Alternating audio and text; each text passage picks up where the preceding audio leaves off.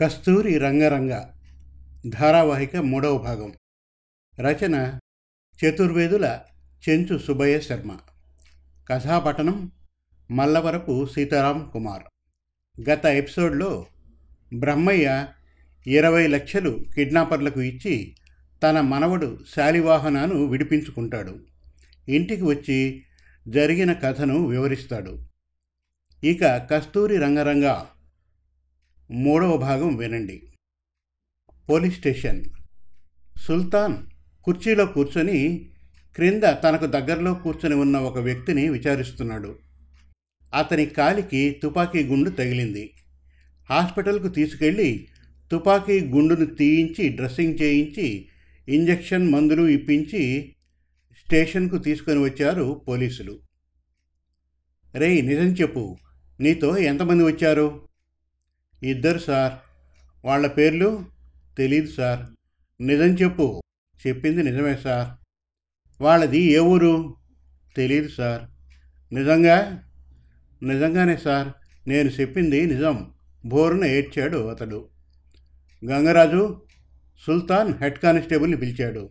Sir అంటూ వచ్చాడు head constable Gangaraju. వీడు ఈ రీతిగా నిజాన్ని చెప్పడు. సెల్లోకి తీసుకెళ్ళి మన ట్రీట్మెంట్ను ప్రారంభించండి. నిజాన్ని వాడి నోటితో కక్కించండి. నవ్వుతూ చెప్పాడు సుల్తాన్. పోలీసు సోము వాణ్ణి గదిలోకి తీసుకుని వెళ్ళాడు. తోటే గంగరాజు కూడా వెళ్ళాడు. ఒరేయ్ వాళ్ళిద్దరూ ఎవరో ఏ ఊరో వాళ్ళకు నీకు ఉన్న సంబంధం ఏమిటో చెప్పు. నీ కాలికి దెబ్బ తగిలినందున నిన్ను మంచి మాటలతో నిజం చెప్పమని అడుగుతున్నాం. నీ కాలికి గాయం కాకపోతే నీ చేత ఈ పాటికి నిజాన్ని చెప్పించేవాళ్ళం. మమ్మల్ని బుకాయించి మోసం చేయాలనుకుంటే నీకు నరకాన్ని చూపిస్తాం.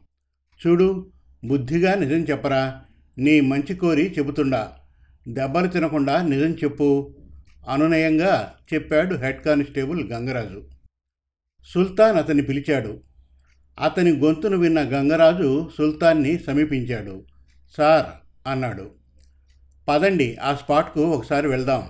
అన్నాడు సుల్తాన్. ఇరువురు జీప్లో కూర్చున్నారు. డ్రైవర్ జీప్ స్టార్ట్ చేశాడు. ఎక్కడికి వెళ్ళవలసింది? ముందు సీట్లో కూర్చున్న సుల్తాన్ డ్రైవర్కి చెప్పాడు. జీప్ ఊరిని దాటి పంట కాలవ ఎడమ చేతి వైపు గ్రావెల్ రోడ్ పైన ముందుకు సాగింది. జీప్ గోదావరి నదిపై కొత్తగా నిర్మించిన బ్రిడ్జిని సమీపించింది. ఆపు అన్నాడు సుల్తాన్. డ్రైవరు సోము జీపును ఆపాడు. సుల్తాన్ గంగరాజు దిగారు. గత రాత్రి ఆ కిడ్నాపర్స్ని బ్రిడ్జి ప్రారంభం వరకు జీప్లో ఫాలో చేశారు. బ్రిడ్జికి ముందు జీప్ టైర్ పంచర్ అయింది ఆ కిడ్నాపర్స్ హీరో హోండాపై వేగంగా బ్రిడ్జి పైన ముందుకు వెళ్ళిపోయారు. జీప్ ప్రాబ్లంతో సుల్తాన్ గంగరాజులు వారిని ఫాలో చేయలేకపోయారు. డ్రైవర్ సోము జీప్ టైర్ ఆ చీకట్లో మార్చేటప్పటికీ పాతిక నిమిషాలు గడిచిపోయాయి. సుల్తాన్ ఆ ప్రాంతాన్ని ఎంతో పరీక్షగా చూశాడు. సిల్వర్ రింగ్ ఒకటి కనిపించింది. దాన్ని చేతిలోకి తీసుకున్నాడు. తన చేతికి ఓ సిల్వర్ రింగ్ ఉంది. దాన్ని దొరికిన దాన్ని మార్చి మార్చి చూశాడు. అతని మనస్సున ఏదో సంశయం. జీపును వెనక్కు తిప్పమని డ్రైవర్ సోముకి చెప్పాడు. సోము జీపును వెనక్కి తిప్పాడు. అరగంట లోపల ఊర్లోకి వచ్చేశారు. సోము నన్ను ఇంటి దగ్గర దించు. చెప్పాడు సుల్తాన్. అలాగే సార్ అన్నాడు సోము. జీపు సుల్తాన్ ఇంటి ముందు ఆగింది. అతను దిగాడు. భోంచేసి గంట తర్వాత రమ్మని సోముకి చెప్పాడు. గంగరాజు సోము జీప్లో వెళ్ళిపోయారు. సుల్తాన్ సాలోచనగా ఇంట్లోకి ప్రవేశించాడు. తండ్రి సయ్యద్ తల్లి ఫాతిమా అతన్ని చూసి నవ్వుతూ పలకరించారు. భోంచేయబోతున్నాను నీవు వచ్చావు. కాళ్ళు చేతులు కడుక్కునిరా భోంచేద్దాం. చెప్పాడు సయ్యద్. తల ఆడించి రెస్ట్ రూమ్కు వెళ్ళి పది నిమిషాల్లో బయటకు వచ్చాడు. ఫాతిమా ఇరువురికి భోజనాన్ని అందించింది. సాధారణంగా ఆ తండ్రి కొడుకులు కలిసి భోంచేసే సమయంలో ఊరి కబుర్లు రాజ్యాంగ సమాచారాలు నాయకుల మనస్తత్వాలను గురించి చర్చించుకుంటూ భోంచేయడం వారికి అలవాటు. మౌనంగా ఏదో ఆలోచనతో భోంచేస్తున్న సుల్తాన్ని చూసిన తల్లికి తండ్రికి ఆశ్చర్యం. చోటే క్యా బాబా గప్చిపాయ్ అడిగాడు సయ్యద్. నిన్న జరిగిన విషయాన్ని గురించి దొరికిన వాడిని ఎన్ని విధాలా అడిగినా నిజం చెప్పడం లేదు. వీడితో కలిపి ఆ కిడ్నాప్ను సాగించింది ముగ్గురట. ఆ ఇద్దరూ పారిపోయారు. జీప్ టైర్ పంచర్ కాకపోతే ఆ ఇరువురిని నిన్న రాత్రే పట్టుకుని ఉండేవాడిని బాబా. ఈరోజు ఆ ప్రాంతానికి వెళ్ళాను. అక్కడ నాకు ఒక సిల్వర్ రింగ్ దొరికింది. మీరు భోంచేయండి. చూపిస్తాను. మెల్లగా చెప్పాడు సుల్తాన్. సయ్యద్కు ఇరువురు మగపిల్లలు ముగ్గురు ఆడపిల్లలు మొదటి ఇద్దరు ఆడపిల్లలు. వారి వివాహాలు అయినాయి. మూడవ వాడు ఇర్ఫాన్ గ్రాడ్యుయేట్. హైదరాబాదులో వారి మేనమామ ఖాజా సాబ్ కంపెనీలో పనిచేస్తున్నాడు. ఐదు సంవత్సరాల క్రిందట వివాహం అయింది అమ్మాయిది హైదరాబాదే. సంవత్సరం లోపలే భేదాభిప్రాయాల కారణంగా తలాక్ పలికి ఇరువురు విడిపోయారు. ఆ అమ్మాయి ఆరు నెలల లోపలే మరొకరిని వివాహం చేసుకుంది. ప్రస్తుతానికి ఇద్దరు పిల్లలకు తల్లి అయింది. ఇర్ఫాన్ ఇతనికి అన్ని అలవాట్లు ఉన్నాయి. రౌడీగా మారిపోయాడు. అతని తమ్ముడు సుల్తాన్ పోలీస్ ట్రైనింగ్ ముగించి మూడు సంవత్సరాలుగా ఉద్యోగంలో ఉన్నాడు. ప్రస్తుతం అతను సబ్ ఇన్స్పెక్టర్ నిప్పు లాంటి మనిషి. దేనికి ఎవరికీ భయపడ్డు. కర్తవ్య నిర్వహణలో తన మన పరాయిల భేదం లేదు. ధర్మం నీతి న్యాయం సత్యం ఈ నాలుగు లక్షణాలను అభిమానించి గౌరవించి పాటించే తత్వం సుల్తాన్ది. చివరి సంతతి బషీర్ ఆడబిడ్డ వివాహం జరిపించాలి. సయ్యద్ సార్ సంబంధాలను విచారిస్తున్నారు. ఫాతిమాకు ఆమె దగ్గరలో ఉండాలనే ఆశ అర్ధాంగి ఆశను తీర్చే ప్రయత్నంలో సంబంధాలను విచారిస్తున్నారు సయ్యద్. భోజనం అయింది ఇరువురు చేతులు కడుక్కున్నారు. ఇంటి ముందు వరండాలకి వచ్చి తండ్రి కొడుకులు కూర్చున్నారు. జేబు నుండి సిల్వర్ రింగ్ను తీసి సుల్తాన్ తన తండ్రి చేతికి ఇచ్చాడు. సయ్యద్ ఉంగరాన్ని పరీక్షగా చూశాడు. అతని ముఖంలో రంగు మారింది. సుల్తాన్ తన చేతికి ఉన్న రింగును తీసి తండ్రి చేతిలో ఉంచాడు. సయ్యద్ రెండు ఉంగరాలను రెండు చేతుల్లో పెట్టుకుని పరీక్షగా చూశాడు. సుల్తాన్ దీక్షగా తండ్రి ముఖంలోకి చూస్తున్నాడు. సయ్యద్ కళ్ళల్లో నీళ్ళు. దీనంగా సుల్తాన్ ముఖంలోకి చూశాడు.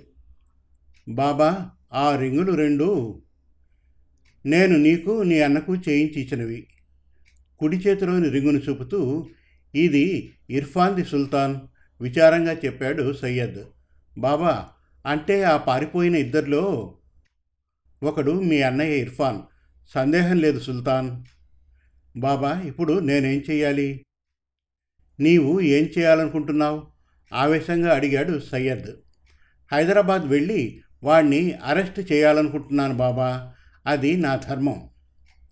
అవును ఎలాంటి సందేహం లేకుండా వాణ్ణి అరెస్ట్ చేయి అన్నాడు సయ్యద్.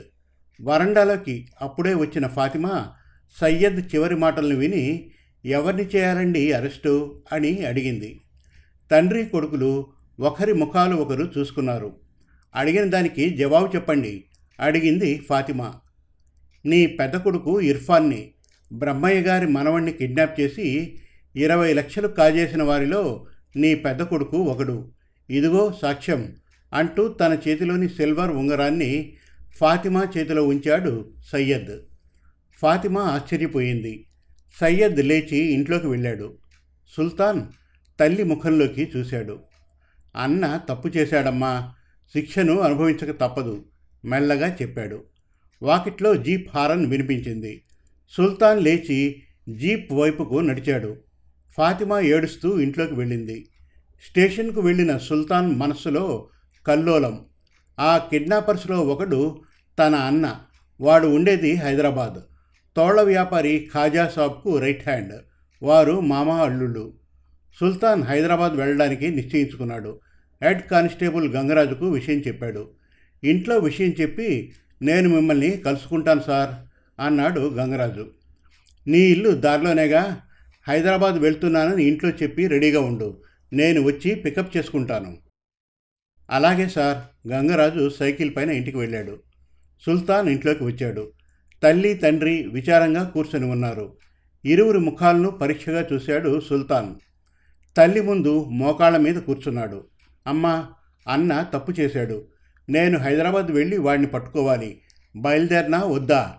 విచారమైన ముఖంతో అడిగాడు. ఫాతిమా కన్నీళ్ళతో సుల్తాన్ ముఖంలోకి చూసింది. నీవు ఏం చేయాలనుకుంటున్నావు? ఫాతిమా ప్రశ్న. అమ్మా ద్రోహిని శిక్షించడం నా ధర్మం. పమిటతో కన్నీటిని తుడుచుకొని వాడు నిజంగా ద్రోహి అయితే శిక్షించు అంది ఫాతిమా. వాడు ద్రోహి కాదో లేదో ఈ ఉంగరాన్ని చూస్తే మీకే తెలుస్తుంది. జేబులోని సిల్వర్ ఉంగరాన్ని తల్లికి చూపించాడు. ఫాతిమా ఆ ఉంగరం ఇర్ఫాన్దే. ఐదేళ్ళ నాడు నేను ఇద్దరికీ చేయించాను చెప్పాడు సయ్యద్. అంటే వాడు ద్రోహి అని మీరు నిర్ణయించారా? అంది ఫాతిమా. నేను కాదు నిర్ణయించింది. సుల్తాన్కు చిక్కిన సాక్ష్యం అన్నాడు సయ్యద్. అది వాడిదేనని మీరు రూఢిగా ఎలా చెప్పగలరు? అడిగింది ఫాతిమా. ఆ రెండు ఉంగరాలను చేయించింది నేను కాబట్టి చెప్పాడు సయ్యద్. ఫాతిమా మౌనంగా కన్నీటితో తల దించుకుంది. ఏడెనిమిదేళ్ళ పసివాణ్ణి కిడ్నాప్ చేసి ఇరవై లక్షలు డబ్బు వసూలు చేశారంటే అది ఒకరిద్దరి పని కాదమ్మా ఒక ముఠా చర్య. ఆ గుంపును పట్టుకోవాలంటే అన్నను ముందు పట్టుకోక తప్పదు. ఒకవేళ వాడి చేతి ఉంగరం ఉండి ఉంటే వాడు నిర్దోషి. వేలికి ఉంగరం లేకపోతే వాణ్ణి దోషిగానే భావించి అరెస్ట్ చేస్తానమ్మా. ఈ నా నిర్ణయం మారదు. లేచి నిలబడ్డాడు సుల్తాన్. సుల్తాన్ నీ నిర్ణయాన్ని ఆ తల్లిని ఈ తండ్రిని చూసి మార్చుకోవద్దు. బయలుదేరు. Please do your duty strictly. Syed సందేశం. ఫాతిమా ఇరువురి ముఖాల్లోకి పరీక్షగా చూసింది. ఇర్ఫాన్ పదే పదే గుర్తుకు రావడంతో ఆ తల్లి హృదయంలో ఎంతో కలవరం ఆవేదన. అలాగే రెండవ వాడు సుల్తాన్కు డ్యూటీ నిర్వహణలో ఉన్న పేరును మనసును తలుచుకొని కొంత సంతోషం. సుల్తాన్ ఆ తల్లి పాదాలను తాకి తండ్రిని సమీపించి వారి పాదాలను తాకాడు. తూ ఇన్సాన్ హై హమేషా ఇన్సానియత్కు జితానా తేరా ఫర్జ్ హోగా బేటా హైవానియత్కు దఫా కర్నా తేరా ఫర్జ్ హోగా అన్ ధర్మంకో నిభావో నికాలో వేదాంతిలా ధర్మసూక్తుల్ని చెప్పాడు సయ్యద్. సుల్తాన్ వేగంగా నడిచి వీధి గేటును సమీపించి వెనక్కి తిరిగి చూశాడు. తన తండ్రి తల్లి ఒకరి పక్కన ఒకరు వరండాలో నిలబడి తననే చూస్తున్న విషయాన్ని గమనించాడు. చేతిని పైకెత్తి చిరునవ్వుతో ఆడించాడు. జీప్లో కూర్చున్నాడు. డ్రైవర్ సోము జీప్ను కదిలించాడు. సోము సుల్తాన్ చెప్పిన ప్రకారం గంగరాజు ఇంటి ముందు జీప్ను ఆపాడు. రెడీగా వాకిట్లో ఉన్న గంగరాజు జీప్ ఎక్కాడు. హైదరాబాద్ చెప్పాడు సుల్తాన్. సోము తల ఆడించాడు. జీప్ను ముందుకు ఆపాడు. ఇంకా ఉంది. కస్తూరి రంగరంగ నాలుగవ భాగం త్వరలో. మరిన్ని చక్కటి తెలుగు కథల కోసం కవితల కోసం వెబ్ సిరీస్ కోసం మన Telugu Kathalu dot com visit చేయండి. Thank you